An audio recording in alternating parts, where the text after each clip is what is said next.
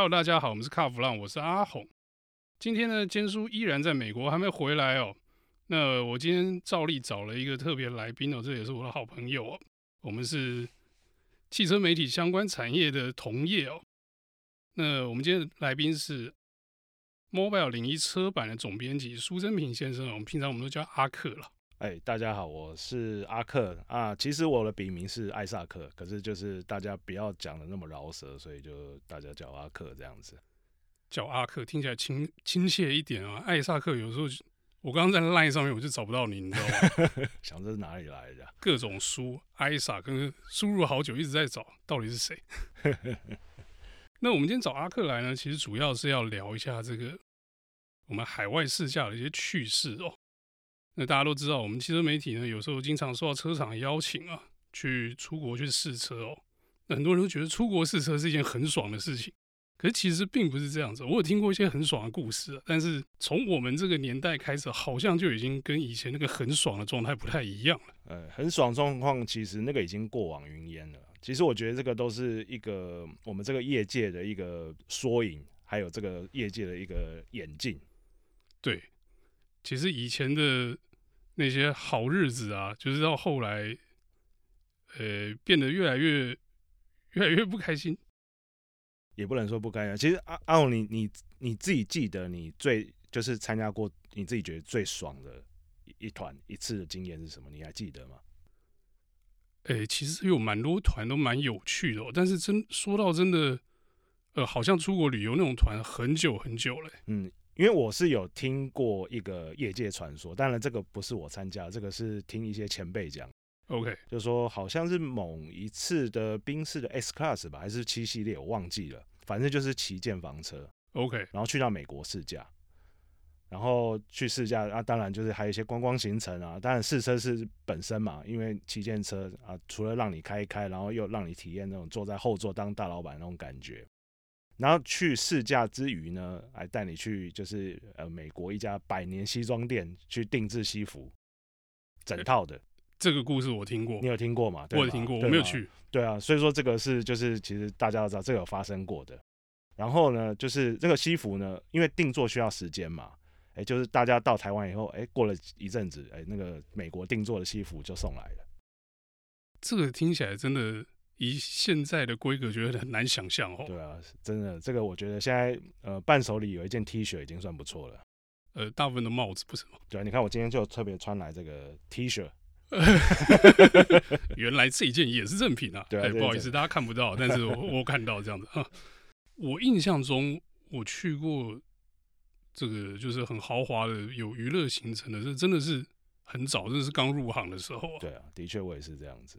也是那种旗舰房车，嗯，欸、那次该不会有你吧？呃，应该早期没有我。呃，我记得那一次哦，真的工作的时间大概是两天呐，啊，呃，但是前面又卡了两天去玩，后面又卡了一天去玩，总共去了一个多礼拜。然后那时候觉得说，天哪，原来出国是这种这种样子。那时候我真的很菜，刚入行，所以又有。又有海钓，又有骑马，然后还有什么逛古迹之类的，哦、最后还有庆生会。那那这个真的是蛮早期的，因为在那一次之后，我就再也没有遇过豪华团了，都是就变成渐渐的变成战斗团这样子。还是就是因为那个你参加过之后就，所以所以是我的错吗？对，其实我呃，我回想起我第一次，其实也大概就是我刚入行那时候，大概二十年前。二十年前第一次，其实。呃，我我可以先讲一下，像现在我们的出国试驾，其实一团不像说以前，其实以前常常有那种一团十几个人、二十几个人那种超大团，就跟旅游团一样。对。可是现在大部分就是这样一个、两个、三个，然后甚至就是呃单人自生自灭团。对，也不会有人有公关车车厂的公关，也不会说就是当那种导游或领导这样带着你这样子，都是那种自己自己 DIY 的行程这样子。可是呢，其实我最早参加的一次呢，就是那种类旅行团。OK，对，就是呃，一家媒体可以出两个人哦，一个编辑，一个摄影。哦，对，然后你看，而且当时呃，当时其实以汽车杂志为主流啊，平面媒体为主流，然后报社加上汽车杂志这样子，哎，加起来也二十几家，一整团四五十人呢。哎，对，哎，现在这种四五十人的团大概只有，现在基本不可能了。对，现在基本不可能了。你说有十家媒体的已经很已经算大团了，真的。尤其以前就是全邀，然后一家还两个人。然后我还记得那一次去日本，OK，对，哎、欸，我可以讲品牌吗？可以啊，可以啊。对，那时候是苏巴鲁的试驾啊，当然那时候的代理商跟现在不一样。呃，那时候应该是苏巴鲁台湾。对，那时候是苏巴鲁台湾，苏巴鲁台湾刚在台湾成立的那个时候，然后第一拖海外试驾。OK，对，然后就大家然后去到那个苏巴鲁的总部在那个群马县嘛，哎，群马县附近就有那个鬼怒川温泉。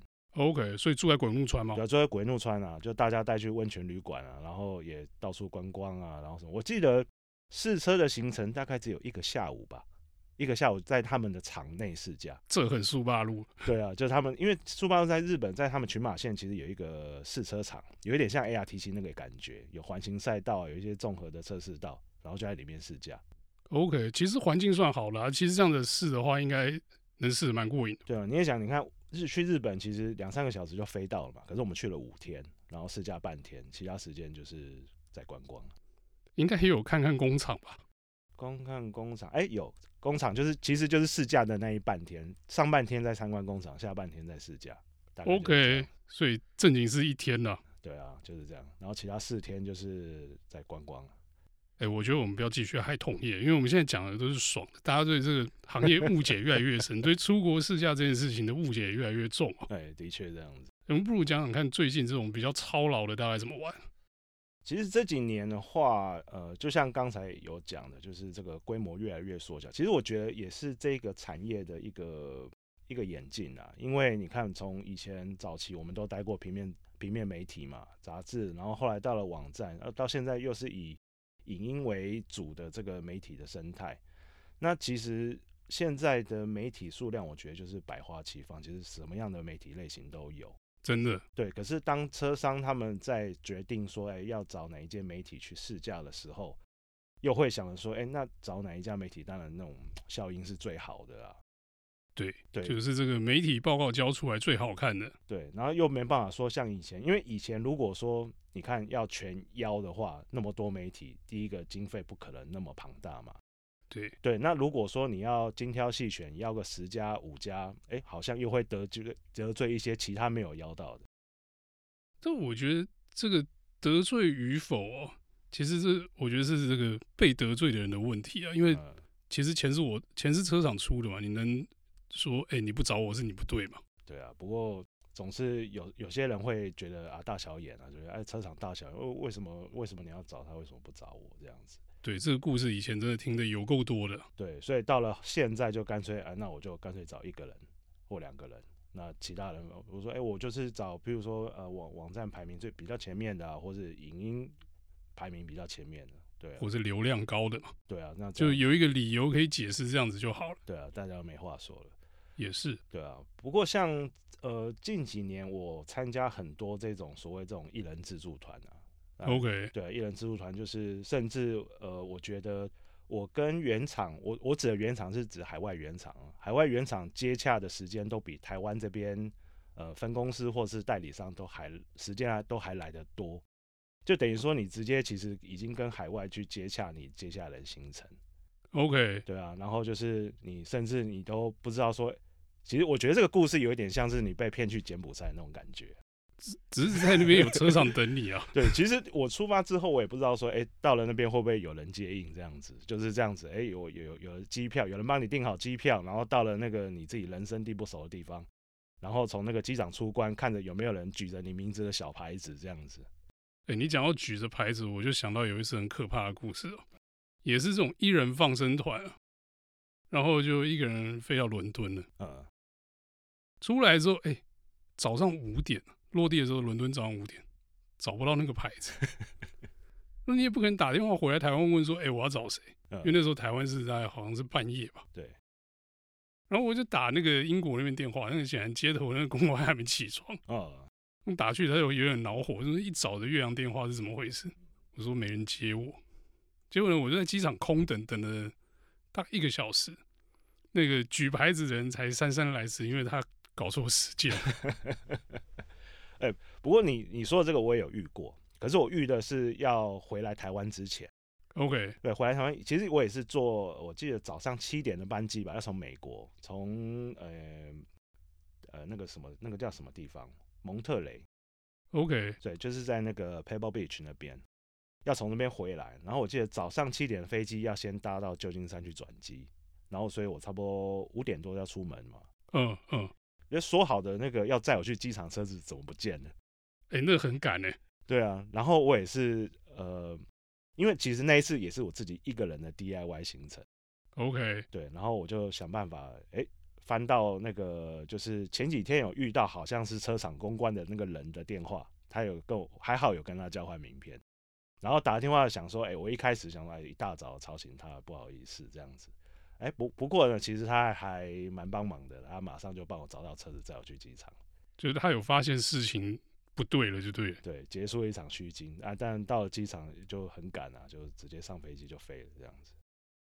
哎、欸，可是我也有遇过那种啊，就是车厂直接给你一部车，嗯，然后你就这一段这个时间之内，你就跟着这个跟着活动自己开车走，然后呢，最后一天去机场的时候，那车怎么办？就超诡异。然后呃，等到我们想到车怎么办的时候呢？就是不好意思，已经吃完饭，大家都回房间了。我想说，干，那明天是要把车开去机场丢在路边吗？但还好了，就是其实他们都有想到，就是结果我们那天最后一天开车去机场的时候，机场旁边是有一个，就是那个品牌专属的那个停车区啊。哦，你就把车丢进去就好了。哦，那就还好啊，对啊。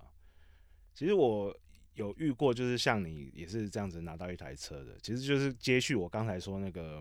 回来台湾就是要搭机回来之前找不到车的那同样一段故事。OK，对，其实那一段呃，我也是去了当地以后，然后呃，该怎么讲？其实那一次就是整个亚洲，其实只有台湾一家媒体去。我去到那边遇到的其实都是一些北美的、欧洲的，因为其实它是法拉利的七十周年的活动。然后办在就是 Pebble Beach 的时候，然后去到那边，我还记得，呃，一去到那边，哎，机场就有个举小牌子的人，哎，我就跟他上车，而且那个人他就是一看就是保镖的样子，OK，开着那个凯迪拉克一台黑色的大大大的车子，就想说，哎，还好不是把我眼睛蒙起来丢到后座，而是 真的有那个当下有那个感觉，想说，哎，我。搭上这个车会不会把我蒙上眼睛？到了目的地才才知道在哪里这样子。他该不会比你还壮吧？哦，他超壮，他超高，那个大概就是那个 WWF 的身材这样子。我靠，那真的有点可怕哦。那真的，我一看到想说，哎、欸，这这个有好像有点不太妙这样子。而且尤尤其是当你一个人出国的时候，你这个心里的这个警戒会拉比较高，看到这种都会有点哎。欸到底是对还不对的感觉？对啊，不过接下来几天其实，诶、欸，其实这一段行程我是蛮难忘的啦，因为那一次就是去到 check in 的饭店，其实呃，车厂已经交代好饭店，就是说，诶、欸，有这个人要去啊，然后你要交给什么东西。其实我我到了活动呢，大概第二天还是第三天才开始遇到车厂的人。OK，所以你前三天都在都没遇到人就，就都没遇到人，自己逛自己看。对，我就是 check in 的时候，那个柜台就给我了。一大袋的牛皮纸袋，里面有所有的东西，OK，哎，包含车钥匙啊，然后几个几天的路线图、地图，然后还有停车证。嗯，因为其实那几天呢，我就是要自己开车，然后开到各个，因为其实那个时候 Pebble Beach 的那个是刚好活动期间吗？活动期间，它其实每一天其实都有不同的活动，可是都是在分散在各地，而不是在同一个地方，所以我必须要开车去那些地方。而且呢.我那一次我拿到了一台就是法拉利的 California，很棒啊！对啊，我就是拿到车钥匙，哎、欸，California，然后所以说那几天我就是到处开了 California，然后在那边到处闲晃，甚至一度有一个大概接近一天的空档，我在想说，哎、欸，我要不要干脆就从这边开车开到旧金山晃晃再回来？哎、欸，这个听起来，哎、欸，我们不是要说辛苦，怎么又越讲听起来又越来越爽、啊？我要开车开那么久，很辛苦啊。哎、欸，开法拉利开那么久还说辛苦，说真的，这种人我见过的不多哎。我们现在讲的都有点就是比较偏趣闻的，要不要跟大家讲一下，现在海外试驾大概就是真的这种辛苦的战斗团大概什么感觉啊？要讲到辛苦的话，第一个就是因为刚才我们讲很多，就是啊去海外那种到处观观光啊，看看什么东西这些东西。其实呢，呃，阿红也知道说我们的这个行程其实相当紧凑。对，对你你有参加过那种三天欧洲团？有啊有啊有。对嘛？你看三天欧洲团，想想看，三天欧洲，你有时候三天去日本都觉得很很紧凑，更何况三天欧洲团。三天欧洲团啊，飞机上睡两晚啊。对啊，你就是我还记得我参加过，那时候还没有说呃坐汉莎到到香港转汉莎，而是从台湾坐太行到曼谷转机。那个班机是一大早的，所以那个时间是相反的。对，相反，呃，我我讲大概讲一下行程。一早从家里出发，台湾家里出发，然后搭机到曼谷转机，曼谷转机再到德国就已经是傍晚。OK，对，傍晚应该傍晚也差不多要睡觉了嘛，对，然后对，然后睡一觉，隔天早上起来去试车，试完车下午，然后就回到机场就回来了。还车就还车就机场，机场上飞机这样。对啊，然后回到台湾就是刚好第三天的晚上，很充实的七十二小时，哎，好像还不到七十二小时。还不到，但是你在飞机上有将近四十小时，对，差不多这样。所以啊，这个要有超人的耐力，因为其实，在飞机上，如果你无法睡觉，或者是说你没有办法在飞机上放松休息的话，其实这种行程是真的还蛮要命的。对啊，其实这个以前听说还有更紧凑的，不过就是因为考虑到一些我们自己媒体的，就是安全，所以说车商其实还是会要求说，我们至少到当地要睡一晚。